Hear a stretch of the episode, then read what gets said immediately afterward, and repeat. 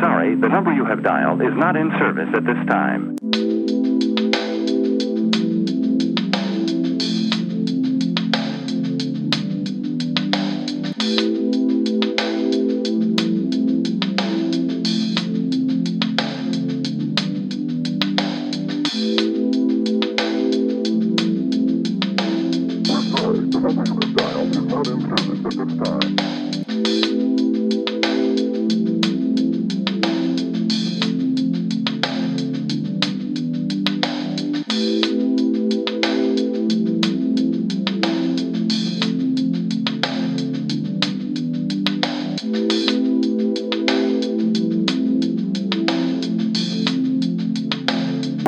The number you have dialed is not in service at this time.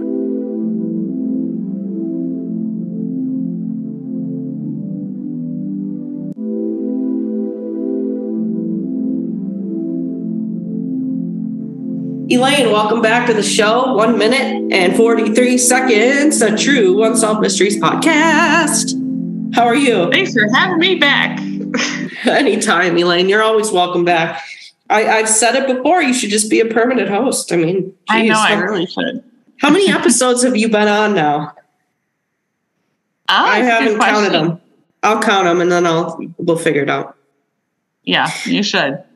Anyway, thank you for being on. I always think you bring a great perspective to these cases. You're very thoughtful and it's just good to have your voice lended to these. So thanks. Thank you. Thank you. Sorry, I tried to sound articulate. I appreciate it. Okay. So Elaine, the case I have today is another very unique one. Last time we talked about a woman that was a living Jane Doe. This one is a disappearance. However, it's not just the disappearance of one person. It's the disappearance of an entire family. Oh. Which is absolutely insane. And also, of course, very tragic. Yes.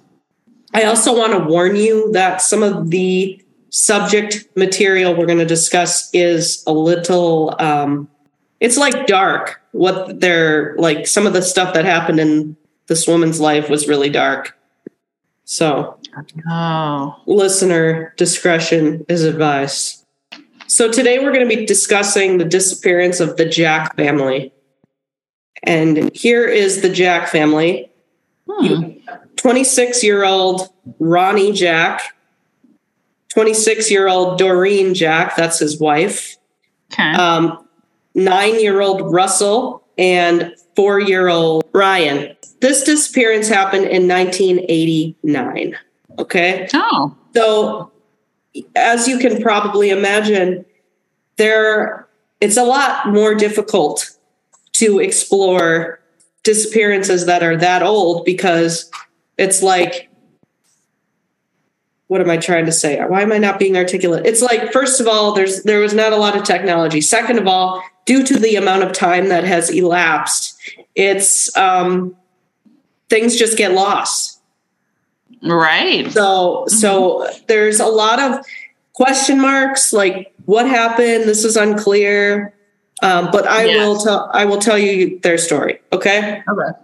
So the center of our story is Ronald and Doreen Jack, who is the couple with the two kids. Okay. Okay. Now, they were both 26 in 1989 at the time of their disappearance. There's not a lot that can be found about Ronnie's upbringing, but we're able to know some of Doreen's upbringing from Doreen's younger sister named, I think her name was Marlene, but she goes by Maria or Marie. Anyway, supposedly her sister Marlene did some sort of talk about her sister's disappearance. And it should be noted that this family that disappeared is Indigenous. So I keep wanting to say Native American, but this happened in Canada. So they are Native Indian, Indigenous people, I think from like the First Nation tribe. Oh. And I should probably Google if the First Nation is a tribe or if it's okay. So First Nations people, I guess that just means like Native American, but it's not a specific tribe. Right. It's like Native American, but it doesn't, the term First Nation doesn't identify a specific tribe. Okay. Or ethnicity. Mm-hmm. So anyway. Indigenous. Yeah. Got it. So they were Indigenous, an Indigenous family. Anyway, so not much known about Ronnie's upbringing, but Doreen's younger sister spoke at a conference or something involving missing and murdered Indigenous women. And she shared, it took her a long time to speak up about their life because they lived a really, really hard life. And that's what's going to be kind of hard to talk about. It might be hard to hear for some of our listeners, but I am going to go over their upbringing. So skip ahead if you don't want to hear this, but anyway, so I want to say they had another sister as well. So it was the three girls, Doreen being the oldest. They grew up in an alcoholic household. So the mother and father were alcoholics. They fought a lot. At some point, their mother basically took off and abandoned them, leaving them with their father. Their father was an alcoholic and would oftentimes leave them at home. And by the way, this is all alleged. Obviously, I wasn't there, so I don't know these people, but this is what has been told through Doreen's sister about their upbringing. Okay. So just wanted to get that out there. I obviously don't want to condemn anyone that I don't know. So, yeah. But anyway, so the father was an alcoholic. He wasn't good to his kids. He oftentimes left them with either babysitters or sometimes even alone while he went out drinking. While he was out drinking, sometimes random men would come into the house to use the girls, if you know what I mean. Oh, yeah. It's said that Doreen, being the oldest, would oftentimes offer herself up in an effort to protect her sisters, which is really horribly depressing. Yeah. Now, some sources, and this is another thing with the time past and the fact that this has not gotten a ton of coverage. Now, a lot of articles that talk about their disappearance just say, you know, Ronald and Doreen and their two sons, Russell and Ryan. But through Marlene, who's Doreen's sister, apparently, according to one source, she actually said that Doreen was 16 years old when she was raped by someone at her school. And as a result of that, she had Russell. Oh, wow. So I don't believe Ronnie was his dad. Okay. Not that that makes a huge difference in the disappearance, but it's just something that I read or I heard about it. You never know. I mean, there's a lot of things that can be related to it. Yeah. After Doreen became pregnant after she was raped, her father kicked the girls out of the house because he basically, sounds like he blamed her and was angry that she was pregnant. But apparently he had a change of heart and eventually allowed the girls to move back in. What an upstanding guy, right? Yeah.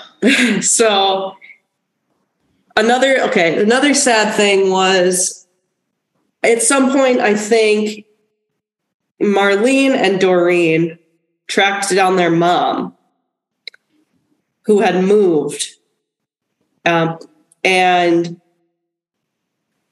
their mother wanted nothing to do with them and basically cursed them out. Oh my God. Yeah. So that gives you a sense of the difficult life these people had. So it was at this time that I believe Marlene was living in a different part of Canada. Doreen moved back or moved to Prince George, British Columbia. Mm-hmm.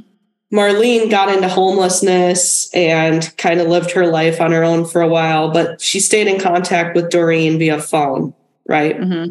So let's get to the events leading up to the disappearance. So Ronnie and Doreen at some point get together, okay, and get married.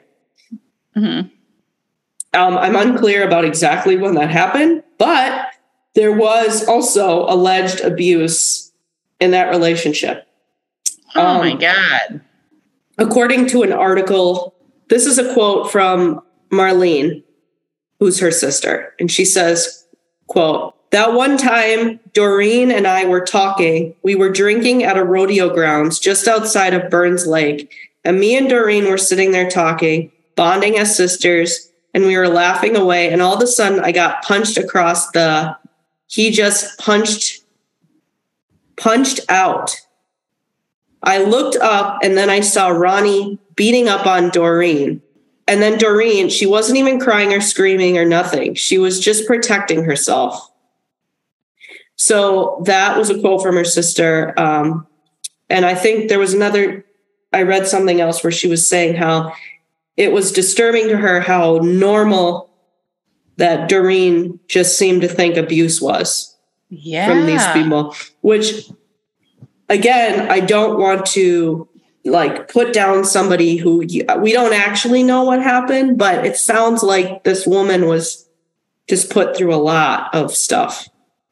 Yeah. In her life, 26 years old. Oh my God. Anyway, so it's unclear what kind of a husband Ronnie was, but her sister said he was hitting her that one time, at least that she saw. Anyway. Well, one time is more than enough also. Oh, absolutely. Even if it was only once. Yeah, absolutely. Absolutely. Yeah, it's not okay. Doreen has this son, Russell, and eventually Ronald and Doreen have baby Ryan. Let's talk about the Jack family. They were living in Prince George. They were allegedly living on government assistance because they didn't have money. Okay. And I think Marlene said something like she had heard about or seen or something that her sister Doreen had stolen cough syrup to give to her kids. So that gives you an idea of how kind of desperate and how hard things were for them. So yeah, Ronnie was allegedly really close to his family, particularly his mother. And on August 1st of 1989, he was at the First Leader Hub in Prince George, which wasn't too far from their home, the Jack's home. So this was a pub. Yeah, this was a pub. And I don't know how to say this politely. I read a lot of stuff online where some people were saying this kind of was a place where a lot of homeless people hung out, and it was kind of like one of those sketchier places. Okay. That's just what I read. Yeah. Anyway, so it's August 1st, 1989. Ronnie's at this pub. He meets a man, a Caucasian man there, who offers him a job at a logging camp in the Klukels Lake area. Okay. Which, if I remember correctly, it's a little bit west of where they lived. So this man offers Ronnie a job and also offers, his wife isn't there, I don't think, but they got to talking, I guess. And basically this man said Ronnie would be bucking logs and his wife could work as a cook in the kitchen that was at this camp. Why is this guy just randomly offering jobs to people he meets at night at a bar? Well, I read a few things that said that, you know, a lot of jobs were informally offered like this. A lot of jobs like this, kind of like people talking like, hey, I got a job, you know. Okay. So I don't know, but it could be that they got to talking and Ronnie was saying how down they were on their luck and, you know, could they, and then he just said, hey, I know this job that happens to be, anyway. Yeah, we're always looking for loggers. I'm sure you could come, that kind of thing. Yeah, right. Early in the morning, so basically in the middle of the night, he reached out to his family, this is Ronnie, to let them know that he and Doreen were offered this job and that they would be gone for 10 days for this new position. Now, they also were bringing the boys with them because allegedly there was a daycare that was on this logging job. That's nice. But another source that I read that had a lot more information was that allegedly Ronnie called his brother or something and asked his brother if he could watch the kids while him and Doreen went to this job. Okay. And his brother allegedly said, you know, that he couldn't watch the kids for that long. So eventually he calls his mother and says that they'll be gone for out of town for 10 days for this new job, but they promised to be back for when it was time for Russell to start school. Because Russell Russell's 9 years old. Okay. This man was said to have been a white man, approximately 35 to 40 years old, just over 6 feet tall, weighed somewhere between 200 and 275 pounds. That's quite the range. And it's also important to note that the Jack family didn't have a car. Oh. So allegedly this man was to give them a ride to the job site. Okay. Is this the man that offered them the job? Correct. Okay. Yeah. So it's 1:30 in the morning. They go back to the house and they pack their stuff and they get in the car with this man. And this is alleged. Apparently, this is what I don't understand. A cousin of the Jacks. So I don't know whose cousin this was. But apparently a cousin was by there at that time and saw this guy. Okay. So anyway, they get in the car and they drive off and they have never been seen again. The entire family. The family became concerned, obviously, when they didn't show back up. Obviously, when it was time for school to start for Russell, they didn't show back up. But they weren't reported missing right away because allegedly, I think some of the family maybe thought, well, you know, maybe this job lasts a bit longer and they didn't bother calling, you know, because they know they really needed money. But that's basically it. There is one more thing about this. On January 28th of 1996, which is 7 years after the Jack family was last seen, they get a call. The RCMP, which is the Canadian police, they get a call that the Jack family was dead and buried in the south end of Gordy's Ranch. But the call was a bit like it was muffled. So they don't know if he said Gordy's or Cordy's or Corey's. The call was traced back to Stony Creek in the Vanderhoof area. But the caller was never identified. And this other source that had a lot of information said that the call was traced to like a house where there was a big party happening. So it's possible that whoever called it in wasn't even there, you know, didn't live there and was just there. Yeah. Anyway, so they called and they said this family was dead and buried. They did extensive searches of several places where they thought it might be. And they thought this person may be referring to, never found any trace of them. Wow.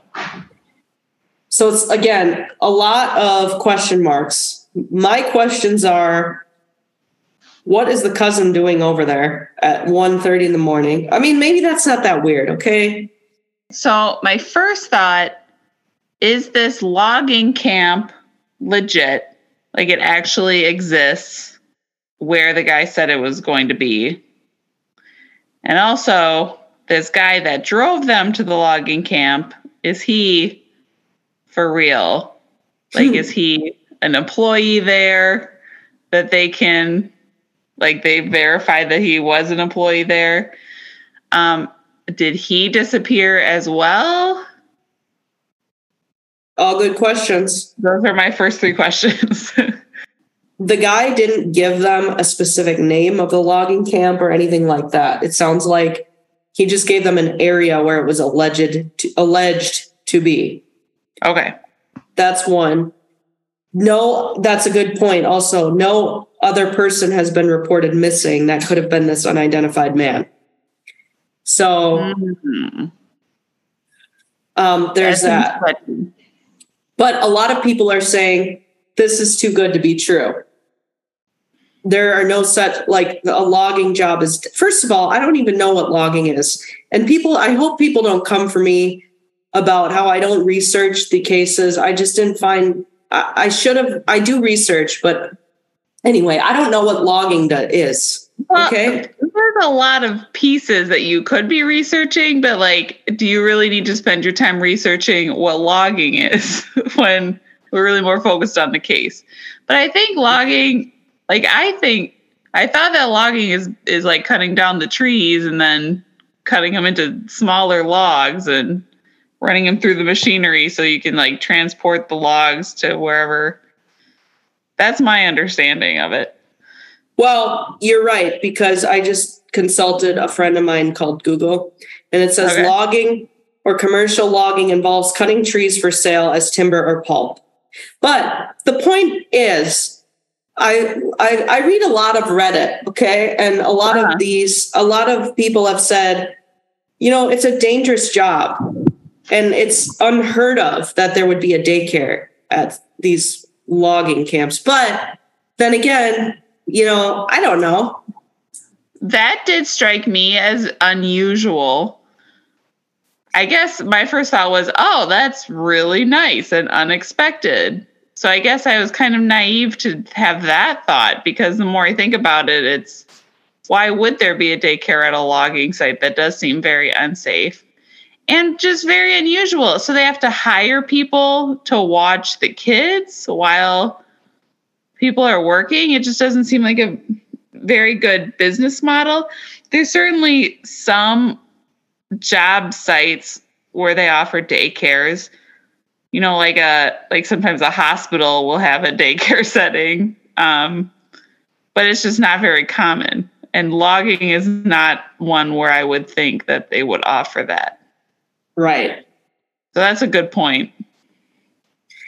So there's obviously one more rumor, and this is a rumor, and I don't know where this came from, but allegedly Ronnie owed people money. I don't know for what. Yeah, I don't know if it was gambling or what, but so that's another factor.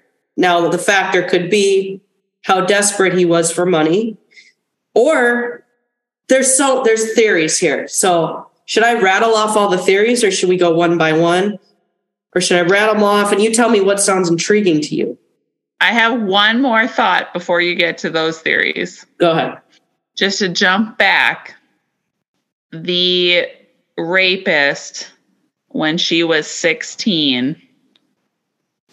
I wonder if they investigated him, because if her oldest child is the son of this rapist, is he somehow involved? Wow. In the disappearance? Because that's something I had never thought of before. That's a really interesting angle, honestly. I don't know anything about the identity of, because again, this case is so, it's not reported hardly. There's information on it, but the information is very scarce. And I listened to a great, and I'm going to link the video in the, when I post this, I will link it as a source because it was a really great resource, but I haven't seen the information about her being raped anywhere except this one source. And I think that was from her sister. And it's called The Disappearance of the Jack Family. And it's by a channel called The Slain Project. I feel like this person does a lot of videos on Indigenous people. And she did a great, really good video on the Jack family. Oh, okay. So that's where I got this from. And I think this person actually like watched whatever conference that the sister, and some of this stuff is only available in Canada, but I think this person, yeah. So she lists, okay, never mind. She has literally like 20 sources here. So she did a better job than I did. Anyway, wow, I just went on a tangent. But anyway, the only source that I got that she was raped at all was from this particular video. But I believe it because she had the most information and she has all these sources. And I think she heard the sister speak or something. So, yeah.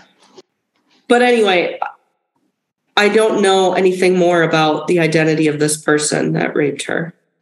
Yeah. And 16, 26, that's 10 years later. I mean. True. It does seem like an off chance that this guy would want to be suddenly involved in her life 10 years later. But, you know, it's not out of the realm of possibility. The other thing is just not. We don't know much about Ronnie except for that piece of information that he may have been abusive. And does that extend farther than that?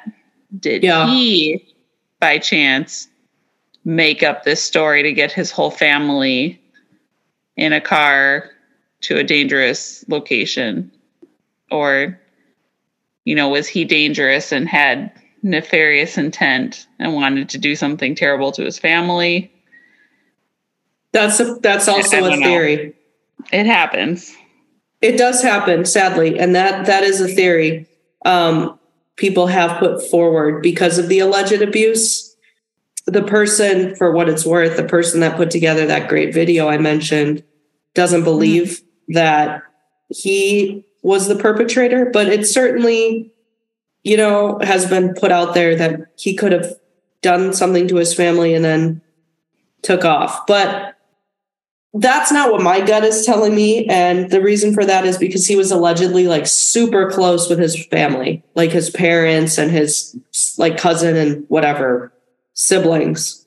So, okay. But it, you know, it could be another theory. There's a lot of different things. So like, it could have been, was Ronnie lying about the nature of this job? Was it something more of the illegal nature? But he told his family it was logging when it was something. That could be. Mm-hmm. And he knew that, but didn't tell them.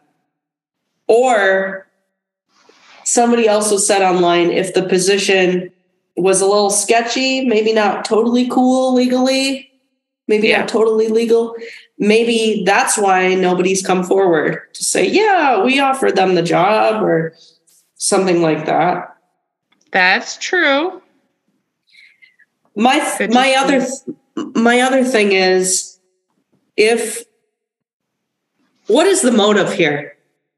Let's say the job isn't real and the man did this for nefarious reasons. Why?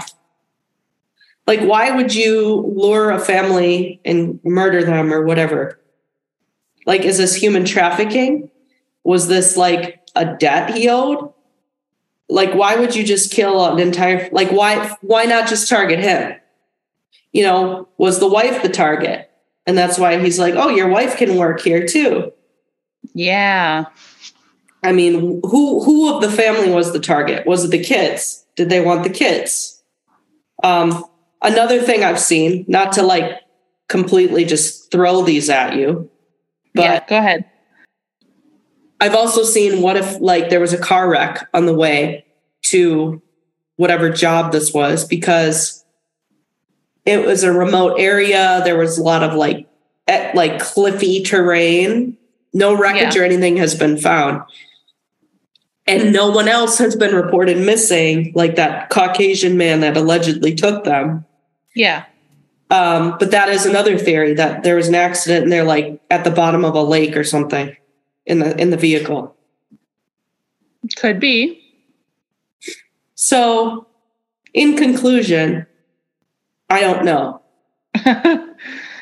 Yeah, there's a lot of angles that you could take with this one. Mm-hmm.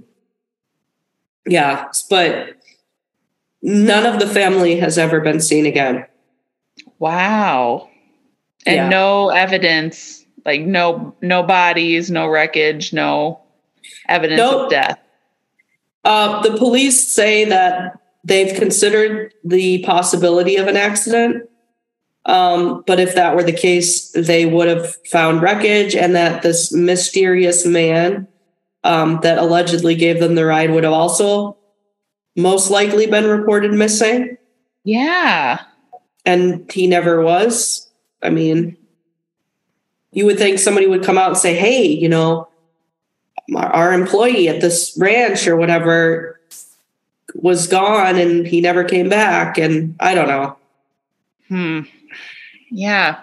And you make a good point. Who was the target here? Because it could have been any of them, you know, it could have been the children, and they are being trafficked or were trafficked at the time. Same with the wife. Terrible. How common is human trafficking? Like, or was human trafficking? Yeah. I don't know. At the time, I don't either. You definitely hear about it more now, but I don't know if that means that it is a bigger problem now. So here's a profile on the family that was on CanadaUnsolved.com. Yeah, so this says, on Tuesday, August 1st, 1989, Ronnie Jack left the First Leader Hub in Prince George, British Columbia, feeling hopeful. At 26 years old, Ronnie had been out of work due to a back injury, and the Jack family had been living on welfare. Someone at the bar that night offered to help. The man told Ronnie about a job opportunity for him and his wife, Doreen, at a logging camp or ranch in the Klukels Lake area, about 40 kilometers west of Prince George. Ronnie was offered a job bucking logs. Doreen was offered a position as a cook's helper in the camp kitchen. The man told Ronnie the camp even had a daycare for the couple's two sons, Russell and Ryan. The Jacks didn't have a car, so the man offered to drive them to the job site that night. This is a picture of the pub, which I'll post. Mm-hmm. At 11:16 p.m., Ronnie called his brother and told him about the camp job. 2 hours later, he called his parents and said they would be on the site for 10 to 14 days, but would be home by the time school began. So the man waits for the family to pack their belongings. At 1:21 a.m. on August 2nd, 1989, all four members of the family were seen leaving their home and piling into the man's four-wheel drive, dark-colored pickup truck, and they were never seen again. They were reported missing later in the month. I'm kind of surprised that that Ronnie was out of work due to a back injury and then accepted a job in logging, which seems hard on your back. You want to know what? That is a great point. And somebody actually said that in the Reddit thread. Mm-hmm. Quote, Tube Sweater Guru says, that seems like quite the physical job for a dude that's not been working due to a back injury. Some other people commented. One of them said, desperation makes you do dumb things. That's number one. Or number two, somebody said, his back could have been healed by the time he got the, quote, job offer, but not fast enough to be able to keep his old job. So, you know, it's unclear. Right. Yeah. I would not want to aggravate my back if I just recovered from back injury by doing something so intense. But maybe Ronnie was in a position where he said, you know, I need to get a job and I'm a man and I'm physically capable of it. Yeah, I mean, if you're poor, you're poor. Yeah, you just say, you know, I got to do what I got to do. Yeah. This is a job. I'm going to take a job. There's just going to be a lot of unanswered questions because it's so long ago now. And I mean, 33 years have passed. The kids would be like 40. Right? Russell would be like 41, 42. And Ryan would be 35. 36 years old if they were still alive at this point, and the parents would be in their 50s. So I'm going to be honest. I think they're probably deceased. Mm-hmm. Don't know why. I go back and forth about the reason, but I think my gut goes towards foul play here. Yes. And I don't know why, but that's what I think. Yeah, I agree with you on that point. I think, but I don't know if it was because this job wasn't what Ronnie said it was, and it was something more sketchy, or if it was because they genuinely believed this job offer was real and it turned out to be something worse, you know? Yeah. I tend to lean on that side, that they thought the job offer was real. Mm-hmm. Anyway, that's all I have.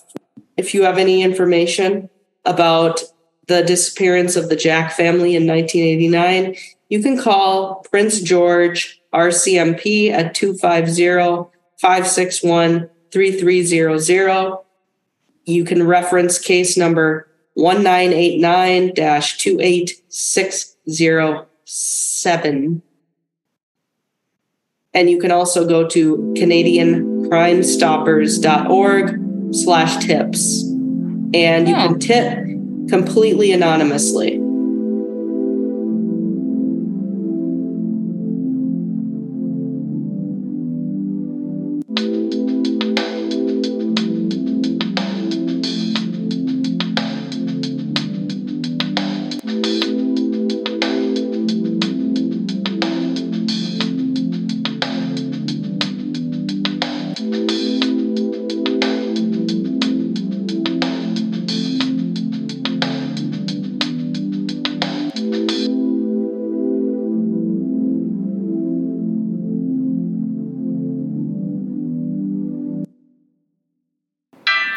One minute and 43 seconds is dedicated to my number one fan.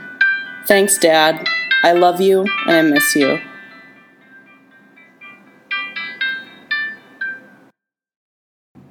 This podcast has been approved by Skipper the Cat. Right, Skippy?